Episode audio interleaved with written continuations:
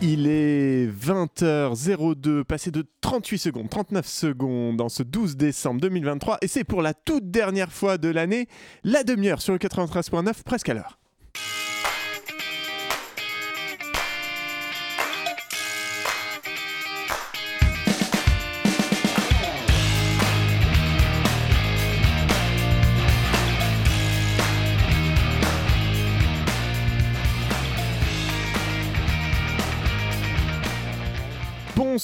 Bonsoir et bienvenue dans la demi-heure. Je suis Pitoum, ton hôte est complètement à la bourre pour mes cadeaux de Noël et l'émission, visiblement.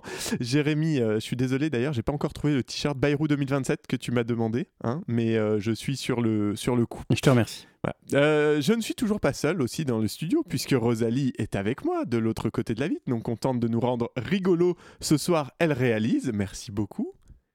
C'est toi et tu as un micro si tu veux.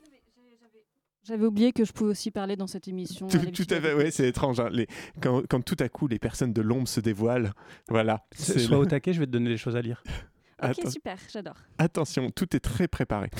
Et puis, nous n'avons pas dans ce studio, mais nous pensons bien fort à Margot, qui est toujours à la production.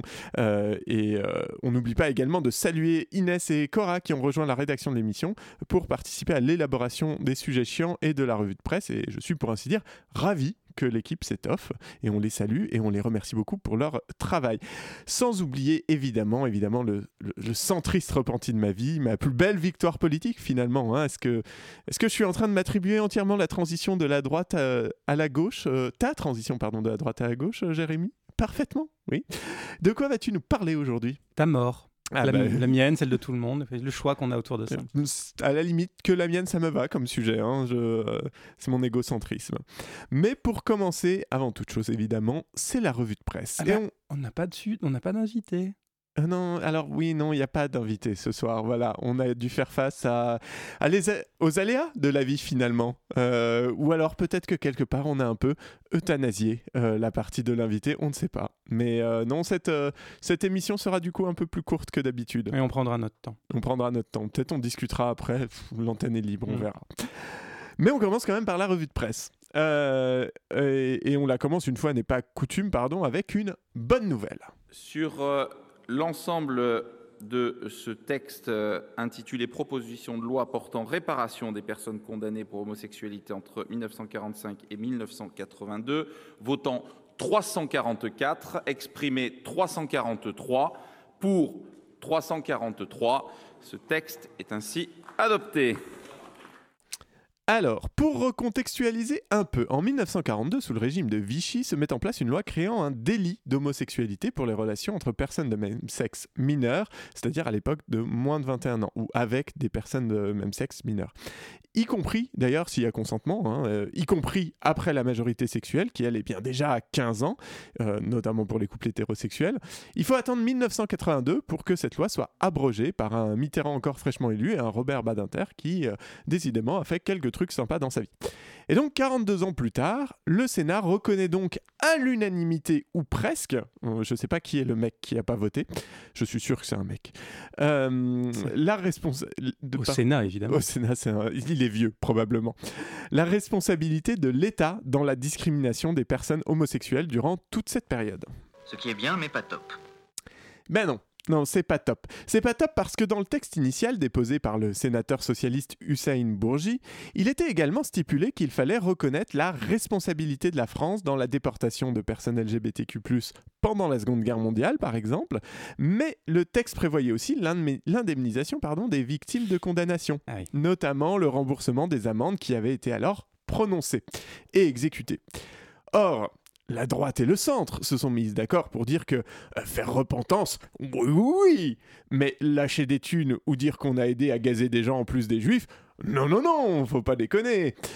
C'est dommage, hein, parce que le texte s'appelle quand même « Proposition de loi portant réparation des personnes condamnées pour homosexualité entre 1942 et 1982 ». Et niveau réparation, là, c'est à peu près l'équivalent d'un type qui vient d'éclater ton smartphone à coups de baramine, qui te regarde et qui te dit droit dans les yeux, bon, mec, je reviendrai dans 40 ans te dire désolé, par contre, je te dis tout de suite, niveau thune, tu te démerdes.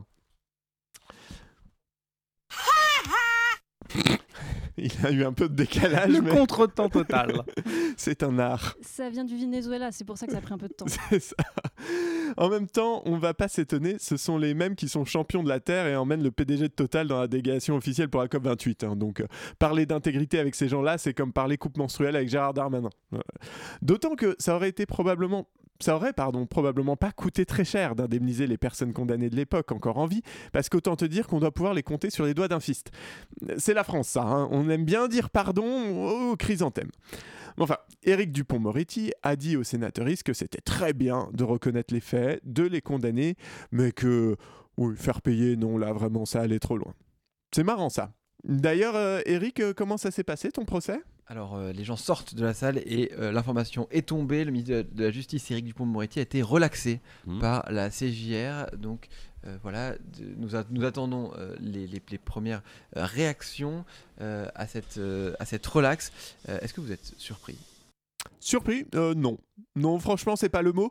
La CJR, c'est, rappelons-le, une justice d'exception pour les parlementaires et les membres du gouvernement qui est composée de parlementaires. Donc, c'est un peu comme si tu demandes... Et de 3 juges. Et 2-3 juges, oui, mais qui sont en minorité quand même. Ah oui, très largement.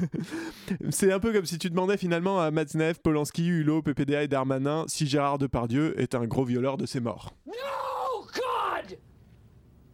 No, God, please, no! No! No! No! Oui, c'est leur réponse. Plus rapide qu'un 49.3 d'Elisabeth Borne finalement. Petit rappel des faits, notre garde des Sceaux est accusé d'une prise illégale d'intérêt. En gros, d'avoir abusé de sa position de ministre pour demander une enquête administrative contre des magistrats du parquet national financier qui avaient enquêté sur lui, dans le cadre notamment de l'affaire Bismuth, et contre lesquels il ne cache pas une franche inimitié. Il est mis en examen, jugé, mais la CJR conclut que certes, ce qu'il a fait était illégal, mais il savait pas, le mec, donc l'infraction n'est pas constituée. Alors finalement, responsable quand même. Responsable, mais pas coupable. D'accord. Bravo. Ça ferait une belle devise nationale, bien plus pertinente que celle qui orne actuellement les frontons de nos mairies. Enfin, heureusement qu'il n'a été que mis en examen, sinon qu'est-ce qu'il se serait passé s'il avait été condamné, Macron ? Un ministre doit quitter le gouvernement lorsqu'il est mis en examen. Oui, rien, du coup, il se serait probablement rien passé. Quelqu'un compte les promesses ratées d'Emmanuel Macron ? 2. Oui, ça doit être ça, parce que moi je crois qu'à ce rythme-là, on est à plusieurs fistinières d'un coup. Pour rester dans la thématique de l'enfumage, le 22 novembre dernier, les 50 industriels les plus pollueurs du pays, qui représentent à eux seuls 60% des émissions de gaz à effet de serre de tout le secteur industriel en France, ont signé un pacte pour s'engager sur le chemin de la décarbonation. C'est très bien ça, c'est très gentil. Et il y a quoi dans ce pacte ? Moi je pense que la question elle est vite répondue. Oui, elle est vite répondue. Des thunes, évidemment. L'État s'engage à accompagner financièrement ces 50 petits entrepreneurs, comme ArcelorMittal, TotalEnergie, Saint-Gobain, Lafarge, Solvay ou Cristal Union. Sans contrepartie, évidemment, comme d'habitude. Faudrait surtout pas les forcer. C'est fou, comme ce gouvernement comprend parfaitement la notion de consentement quand c'est pour faire preuve de servilité envers les puissants. Heureusement, tout n'est pas perdu pour la planète et accessoirement nos vies. Rappelons-le quand même que la planète s'en bat un peu les plaques tectoniques du réchauffement. C'est surtout nous que ça va impacter, Et donc on est sauvés puisque les écologistes, anciennement Europe Écologie Les Verts, ont fait leur grand meeting de lancement de campagne pour les européennes. Parce que oui, la Nupes, tout ça c'est fini, on n'en parle plus. Elles reviennent aux fondamentaux de l'écologie, comme on a pu le voir pendant cet événement. Et les fondamentaux, c'est le twerk. Alors je te vois venir, auditoriste, tu te dis « Ah voilà, Pitoum est devenu de droite, il va faire les mêmes vannes qu'Emmanuel Ducrot sur Europe 1. » Et c'est vrai, je te cache pas que ma première réaction, c'était un peu de rigoler en me disant « Putain, mais les écolos, quoi !» Un peu comme Usul. Le résultat, c'est ça, de pas se former, de pas être structuré politiquement. Ça te donne des trucs aussi à l'ouest, aussi décalés par rapport à ce qui se passe dans ce pays, en fait. Par rapport à ce que les gens vivent, par rapport à ce dont la gauche a besoin. Bon, je suis déçu, non pas que je nourrissais d'énormes espoirs, juste je me disais il y a une fenêtre de tir, ça aurait été dommage de pas, en plus il y avait la Nupes, ça aurait été dommage de pas essayer quoi. Bon bah là, j'ai envie de dire allez, partez sans moi, je vais vous ralentir quoi. Oui, sauf que, un peu comme il est passablement difficile de se réjouir d'avoir fait tomber le projet de loi immigration de l'infâme Darmanin avec les voix du Rassemblement National et la droite sciotienne, j'avoue être un peu emmerdé d'aller chier dans les bottes de Marine Tondelier avec les réacs les plus obscènes du PAF. Et même si clairement c'est n'importe quoi, il y avait sans doute une intention derrière ce cours de boutithérapie. Et pour ça, je pense qu'il faut aller chercher dans ce que c'est la boutithérapie. C'est notamment assumer sa féminité, mais en politique, on peut retranscrire. Assumer ses choix, et peut-être ça serait bien, non ? Allez, Macron, la Sécu vous offre votre première boutithérapie, c'est la France qui offre, ça nous fait plaisir. Mais surtout, la boutithérapie, c'est ça. La thérapie par les fesses. Donc on secoue nos fesses à travers des danses afro-urbaines pour libérer les tensions du quotidien, pour libérer les émotions, pour se réapproprier son corps. On s'éclate, on oublie tout, on se lâche. C'est vraiment le lâcher-prise que je recherche et me retrouver, reprendre confiance en moi. J'ai hâte de voir Jean-Luc Mélenchon et Fabien Roussel boutithérapés. Non, c'est que chez les Verts par contre. Ah d'accord. Reprendre confiance en soi, je pense d'ailleurs que les Verts en ont bien besoin, pardon, les écologistes en ont bien besoin après 2022.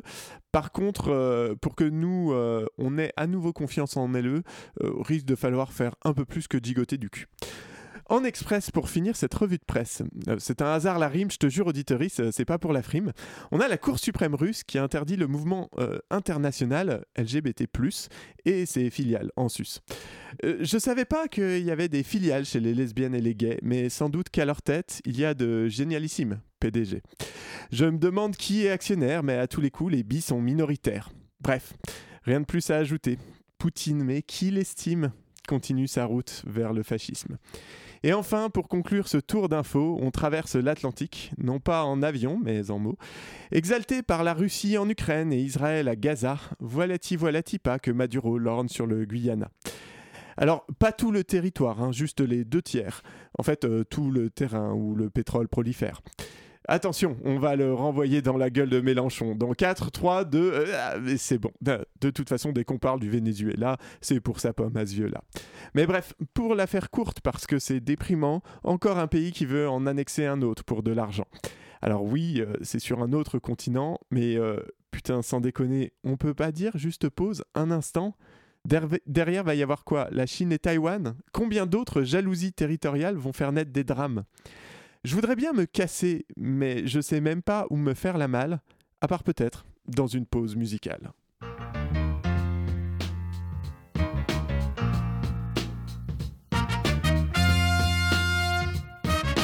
Baby, here I am, I'm a man on the scene. I can give you what you want, but you got to go home with me. I forgot some good old love, and then I got some in store.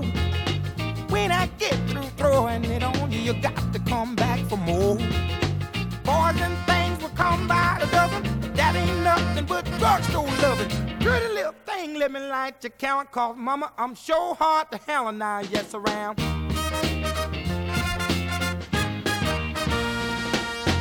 Action speaks louder than word, and I'm a man with a great experience. I know you got you another man, but I can love you better than him. Take my hand, don't be afraid, I wanna prove every word I say. I'm advertising love for free, so won't you raise your ad with me? Boys will call my dime by the dozen, but that ain't nothing but 10 cent love. Pretty little thing, let me light your count, cause mama, I'm sure hard to hell and I yes around.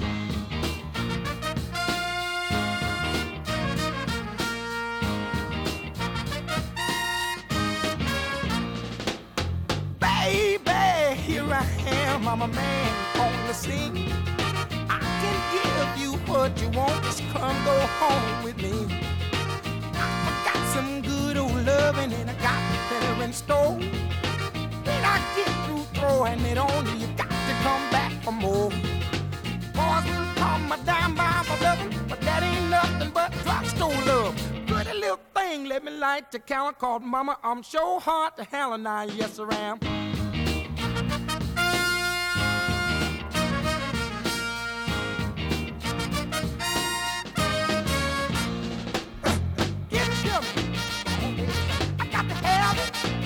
Give me some good old love.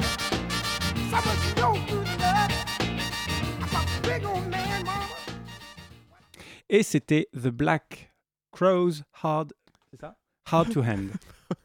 Je le dis qu'à toi, puis finalement ça ne... Oui, oui. Alors en plus, il faut parler dans le micro, tu sais, c'est le concept de la radio finalement. Ah, ouais. Voilà, oui, eh bien, continuons, nous reprenons l'antenne, toujours sur le 93.9, toujours sur Radio Campus Paris. C'est la demi-heure, la dernière de l'année, et qu'est-ce qu'elle se passe bien, vraiment, tout va bien du début à la fin. C'est la demi-heure de Noël. Ho, ho, ho, les amis, Noël approche, et je te propose donc un super sujet de discussion entre la dinde et la poire, histoire d'animer un peu un repas de famille qui risque de ne pas savoir de quoi parler entre ce qui se passe au Moyen-Orient et papy qui soutient Poutine. Tiens, imagine un peu quand même. Poutine, c'est quand même un mec qui a des couilles, hein. Oui, oui, papy, c'est la définition même de mec. Merci pour ton apport sémantique considérable. Comment ? Dis, papy, t'as déjà pensé à arrêter de creuser le trou de la sécu ? Le trou de la sécu ? M'en parle pas, c'est de pire en pire. C'est pas Poutine qui laisserait... Non, pardon, papy, je me suis mal exprimé. T'as déjà pensé à l'euthanasie ? À ce moment, observe bien la réaction de ton entourage, tu sauras à qui tu dois donner un petit coup de pelle pour mieux te positionner dans l'héritage. Ce soir, dans la demi-heure donc, c'est euthanasie pour tout le monde. Pour ou contre l'euthanasie ? Wouah, wow, un grand débat. L'euthanasie ? Ouais. Wouh. Pour les humains ? Des humains, bah... Absolument pour l'euthanasie. Absolument, c'est trop bien. D'un côté, oui, et je suis partagée entre le oui et non. C'est des... points positifs et négatifs. Voilà, j'avais un quart d'heure, mais je pense que le sujet est réglé, hein, c'est vrai. Non, mais l'euthanasie, ça vient d'où, ça ? Il y a du positif, il y a du négatif, on peut pas nier. Hein. Merci, au revoir, c'était sympa. Ou comme dit une enquêtée, wouh !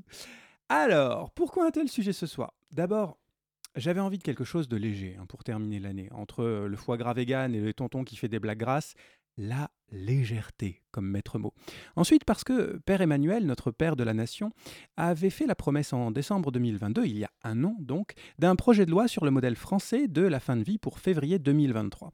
Contre toute attente, on peut vivre et laisser mourir. Alors oui, on sait que tuer n'est pas joué, mais beaucoup meurent un autre jour, laissent transparaître que Père Emmanuel a décidé que mourir peut attendre. Oui, Rosalie, too much les références à James Bond, là. Désolée.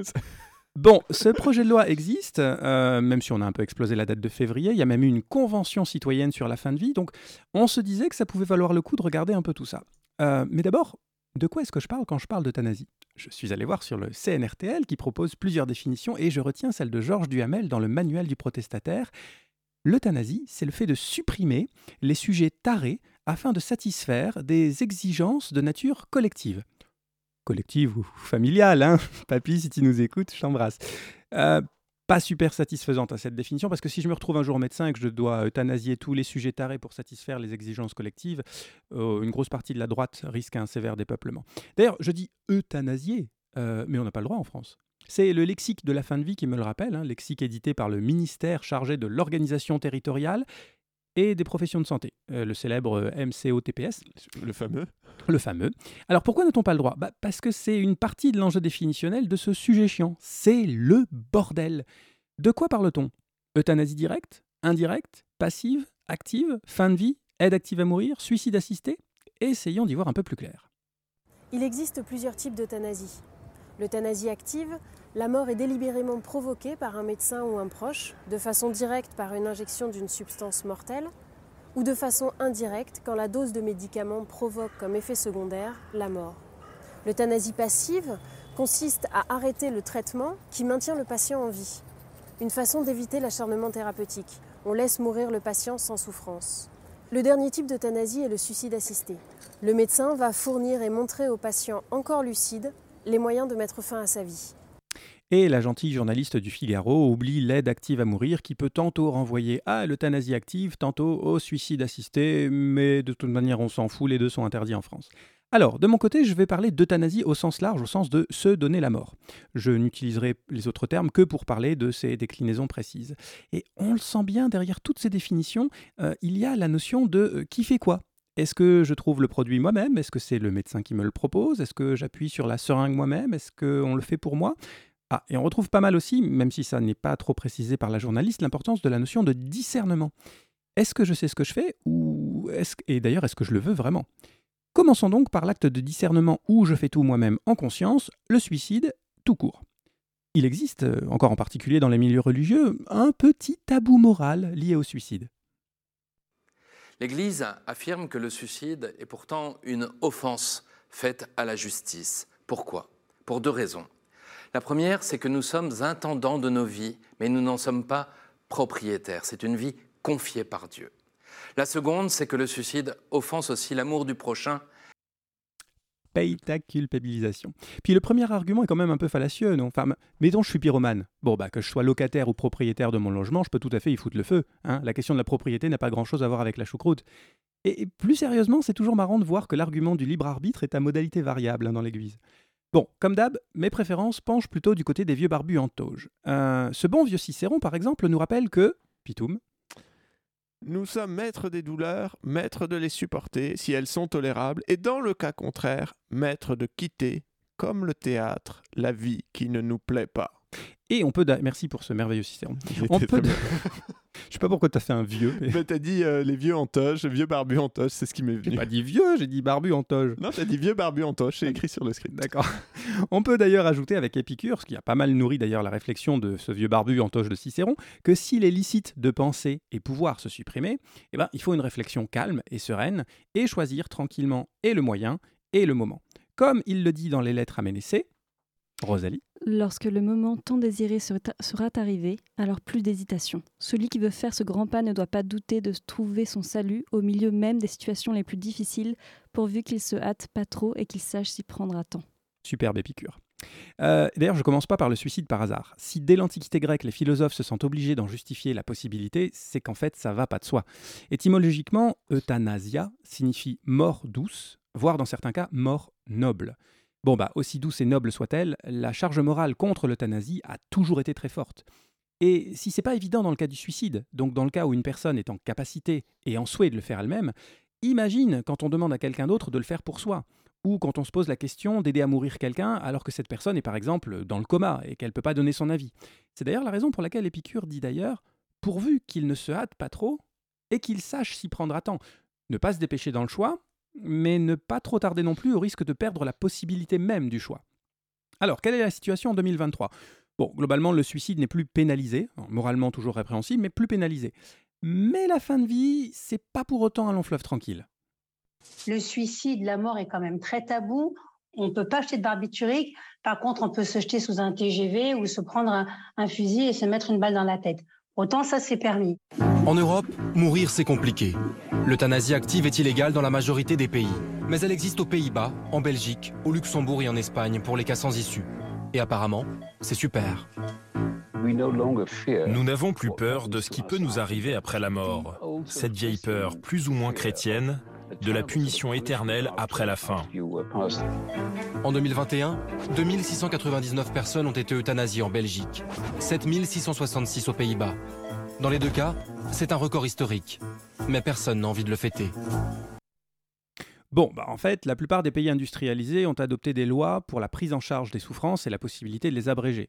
Donc, pour le dire rapidement, les aides passives, donc en gros qui évitent qu'on s'acharne trop sur un patient et qu'on aide, qu'on arrête l'aide artificielle qu'il maintient en vie, bah, ces aides passives sont donc souvent devenues légales, soit par voie réglementaire, soit par une évolution jurisprudentielle. En gros, ça concerne des pays aussi différents que l'Inde, la Chine, l'Algérie, la Russie, une grosse partie de l'Union européenne à minima, le Mexique, etc. Mais seule une quinzaine d'États autorisent une aide active. L'euthanasie active pour le Québec, la Belgique, le Luxembourg, la Colombie et le Pérou, le suicide assisté pour la Suède, l'Allemagne, l'Autriche, la Suisse, l'Italie et quelques États des USA, et les deux pour le Canada, l'Espagne, le Portugal, les Pays-Bas et une partie de l'Australie. Et en France ? Eh ben en France, le débat est aussi assez vieux. En fait, dès 1986, il y a une circulaire, la circulaire Larocque, qui pose les bases de l'accompagnement des malades en phase terminale. Ensuite, il y a une loi de juin 1999 qui définit les soins palliatifs, leur égalité d'accès, et qui met en place un congé de solidarité familiale pour accompagner un conjoint en fin de vie. En 2005, c'est la loi Leonetti qui installe un premier cadre de fin de vie avec trois grands principes. 1. Le devoir du médecin de non-obstination déraisonnable. 2. Le droit du patient de refuser des traitements. 3. Le devoir du médecin de sauvegarder la dignité du mourant. Bon, c'est pas fini, mais tout ça, ça mérite quand même un peu d'explication avant d'aller un peu plus loin. Mais moi, je vous préviens, j'y connais rien en champignons. Ça tombe bien, ça n'a aucun rapport. Tu remarqueras, cher toi qui nous écoutes, que la question de l'euthanasie est quand même assez liée à celle des soins palliatifs. Qu'est-ce que c'est que ça ? Eh bien, ce sont des soins qui ont pour objectif d'aider à maintenir au maximum, alors soit en hôpital, soit à domicile, la qualité de vie des patients atteints d'une maladie grave ou mortelle, par la prévention et par le soulagement de toute souffrance, souffrance physique, psychologique, existentielle, spirituelle, peu importe. Et ça, en fait, n'est pas une mince victoire que ces soins aient été inscrits dans la loi. Les soins palliatifs, ils sont nés subversifs. Dans les années 80, ils sont nés du refus de l'utilisation courante à cette époque-là de l'euthanasie. Donc pour nous, voir revenir ce débat-là maintenant, c'est vraiment un retour en arrière. Et pour moi, en tout cas, les soins palliatifs, c'est la solution du 21e siècle pour l'accompagnement de la fin de vie. Bah oui, pendant longtemps, l'euthanasie, c'est une solution par défaut. On n'a pas tellement d'autres solutions. Et donc, beaucoup d'acteurs, dont Claire Fourcade, que tu viens d'entendre, qui est par ailleurs médecin en soins palliatifs et présidente de la Société française d'accompagnement et de soins palliatifs, beaucoup d'acteurs tiennent à cet argument, par ailleurs, tout à fait valable. Mais donc, on est dans une ambiguïté en France. D'un côté, on garantit une qualité de soins théorique pour accompagner la fin de vie. Et de l'autre côté, depuis la loi Leonetti de 2005, les médecins ne doivent pas faire d'obstination déraisonnable et accepter la limitation ou l'arrêt des traitements. Autrement dit, les actes médicaux ne doivent pas être mis en œuvre ou poursuivis lorsqu'ils apparaissent inutiles, disproportionnés ou lorsqu'ils n'ont pas d'autre effet que le seul maintien artificiel de la vie. D'ailleurs, ils peuvent être suspendus si le patient le veut, ou s'il n'est pas capable d'exprimer sa volonté à l'issue d'une procédure collégiale définie par voie réglementaire. Darmanin, si tu nous écoutes, ce concept s'appelle le consentement. Une autre loi en 2016 précise encore certains autres droits. C'est la loi Claeys-Neonetti cette fois-ci, et qui apporte le droit à la sédation profonde et continue jusqu'au décès sous certaines conditions, et notamment l'opposabilité des directives anticipées, c'est-à-dire le fait de rédiger un petit document qui précise ce qu'on veut en ce qui concerne sa propre fin de vie. Importante ces lois, parce qu'en fait, elle introduit en France, de manière formelle, une forme d'euthanasie passive. Alors oui, ça demande tout de même de savoir à l'avance ce que tu veux faire dans un futur où tout peut arriver. C'est clair que pour celles et ceux qui ne savent pas si demain ils veulent bouffer un steak ou des haricots verts, ça va être un peu compliqué. C'est compliqué. Vous croyez pas qu'on a autre chose à foutre ? Bah oui et non. Le plus simple, c'est encore de les rédiger à l'avance, ces directives anticipées, et d'en parler à ses tiers de confiance. Mais en fait, même dans ce cas, il y a énormément de situations qui posent problème. Problème pourquoi ? Déjà parce que l'égalité d'accès aux soins palliatifs n'est de facto pas réellement assurée en France. Le rapport Sicard, remis à Hollande en 2012, le rappelait bien. Ensuite, parce que beaucoup de cas réels n'entrent pas dans les cases prévues par la loi. On pense par exemple aux affaires Vincent Lambert, Chantal Sébire, Nicolas Bonnemaison ou Anne Berthe, pour ne prendre que les plus médiatiques. D'ailleurs, j'ai essayé de ne pas tomber dans le cas particulier dans l'explication de ces cas particuliers parce qu'il y a une charge émotionnelle, voire morale assez souvent, et j'ai pas envie du coup de basculer là-dedans et de parler de ces différents cas réels. Je vais juste mobiliser une seule de ces affaires, celle de Paulette Guinchard-Kunzler, ancienne infirmière, ancienne secrétaire d'État aux personnes âgées du gouvernement Lionel Jospin, c'est un peu vieux, ancienne vice-présidente de l'Assemblée nationale et ancienne députée du Doubs, et tu vas comprendre pourquoi. Plusieurs personnes ou institutions disent qu'aujourd'hui, la loi française, elle est suffisante et qu'on n'a plus besoin de légiférer. C'est le cas du rapport sénatorial de 2023 qui s'appelle « Fin de vie, privilégier une éthique du soin », dans lequel on peut lire que Pitoum fait un sénateur. La médecine, il ressemble à Cicéron. La médecine palliative a connu des avancées majeures depuis les années 1990-2000, de sorte que c'est essentiellement par défaut d'une bonne couverture sur le territoire que l'on meurt encore trop mal dans notre pays. C'est là que les efforts doivent être portés, non sur un dispositif d'aide active à mourir qui risquerait dangereusement d'être une option de repli, faute d'offres de soins satisfaisantes. Dieu merci, tu as arrêté le théâtre. C'est le cas aussi de la conférence des évêques de France qui dit en 2022, Brice, un évêque ? L'attente la plus profonde de tous... Non, c'est terrible ce qui se passe. L'attente la plus profonde de tous n'est-elle pas l'aide active à vivre plutôt que l'aide active à mourir ? Voilà. On entend même des prises de position qui annoncent qu'aller plus loin dans l'euthanasie, c'est ouvrir une boîte de Pandore et inciter les personnes en fin de vie à penser qu'ils et elles sont des fardeaux et qu'à ce titre, mieux vaut en finir rapidement plutôt que d'être un poids. Et j'aimerais pour ma part ce matin évoquer un risque qui précède toute forme de législation sur la fin de vie. Je veux parler du risque des pressions normatives qui sont exercées sur un individu dans ce moment à haut potentiel de fragilité subjective qu'est la fin de son existence. Le risque que des forces extérieures se substituent à cet individu pour lui indiquer comment il ou elle devrait vivre cette fin de vie. Ces risques normatifs préexistent à toute législation, mais cette dernière, qui est par ailleurs nécessaire, ne les solutionne pas, voire les accentue. C'est vrai.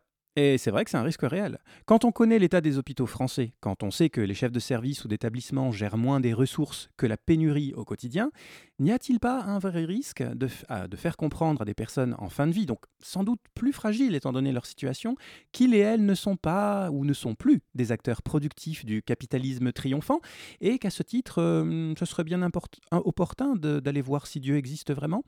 C'est un risque, oui. Mais pour moi, c'est aussi un peu une rhétorique de réac.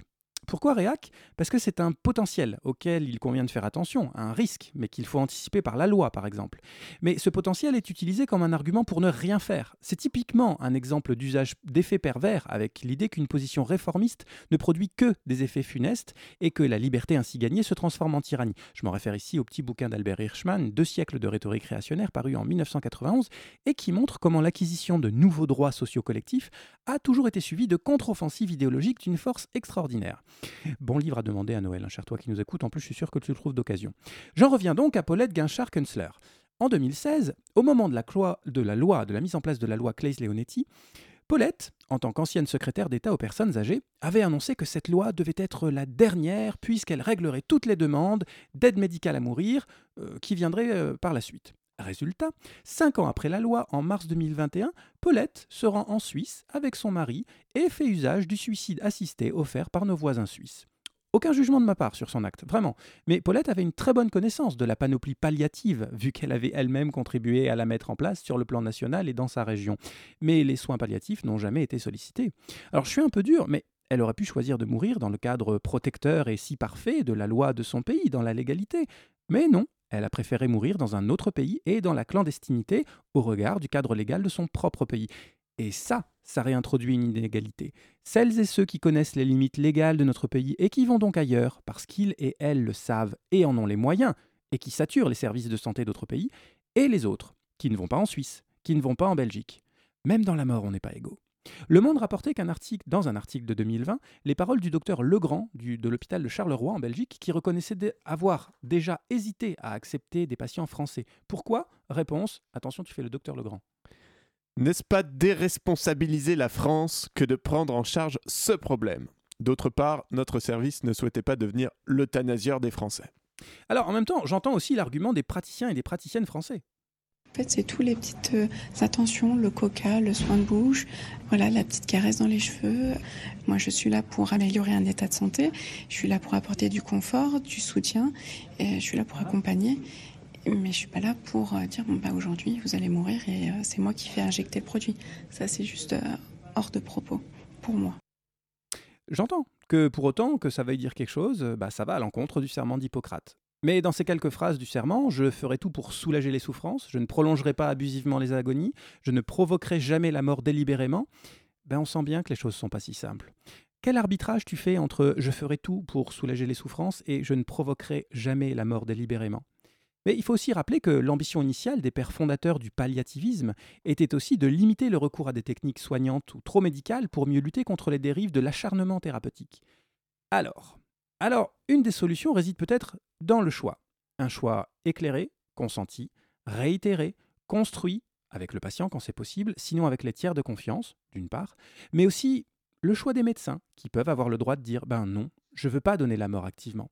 Se dire qu'on peut changer d'avis jusqu'au dernier moment. J'ai finalement assez peu parlé de la Convention citoyenne sur la fin de vie dont j'ai parlé au début, et c'est dommage parce que leurs 65 contributions vont dans le sens...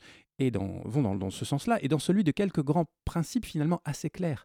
Primauté du choix et de la volonté du patient, garantie des budgets d'accompagnement de la fin de vie parallèlement à l'égalité d'accès à des soins palliatifs qui soient performants et correctement financés. Mais en fait, on le sait tous, le problème, c'est pas cette convention qui dessine un éventuel nouveau cadre pour la fin de vie. C'est ce que la politique va en faire. Et si Père Emmanuel est toujours dans son optique de faire copain-copain avec la droite dans un win-win, c'est pas demain la veille qu'on pourra mourir dignement en France. Un grand merci à Inès, Cora, Rosalie et Margot pour la préparation de ce sujet chiant.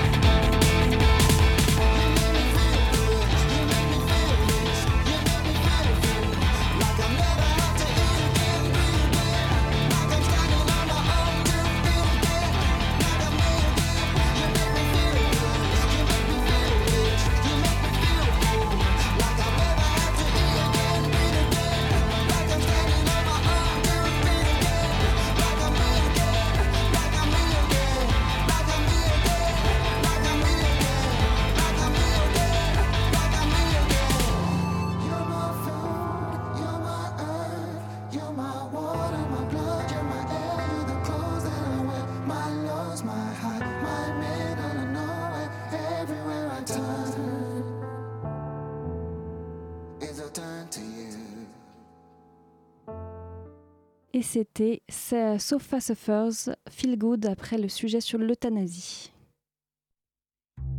De 20h à 21h sur Radio Campus Paris, c'est la demi-heure. C'est plutôt des cons.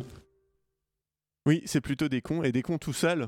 Hein, c'est terrible. Ouais, on se sent seul dans ce studio. On se sent terriblement seul dans ce studio. On va rendre l'antenne plus tôt que d'habitude, puisqu'il est 20h40 sur Radio Campus Paris 93.9 FM.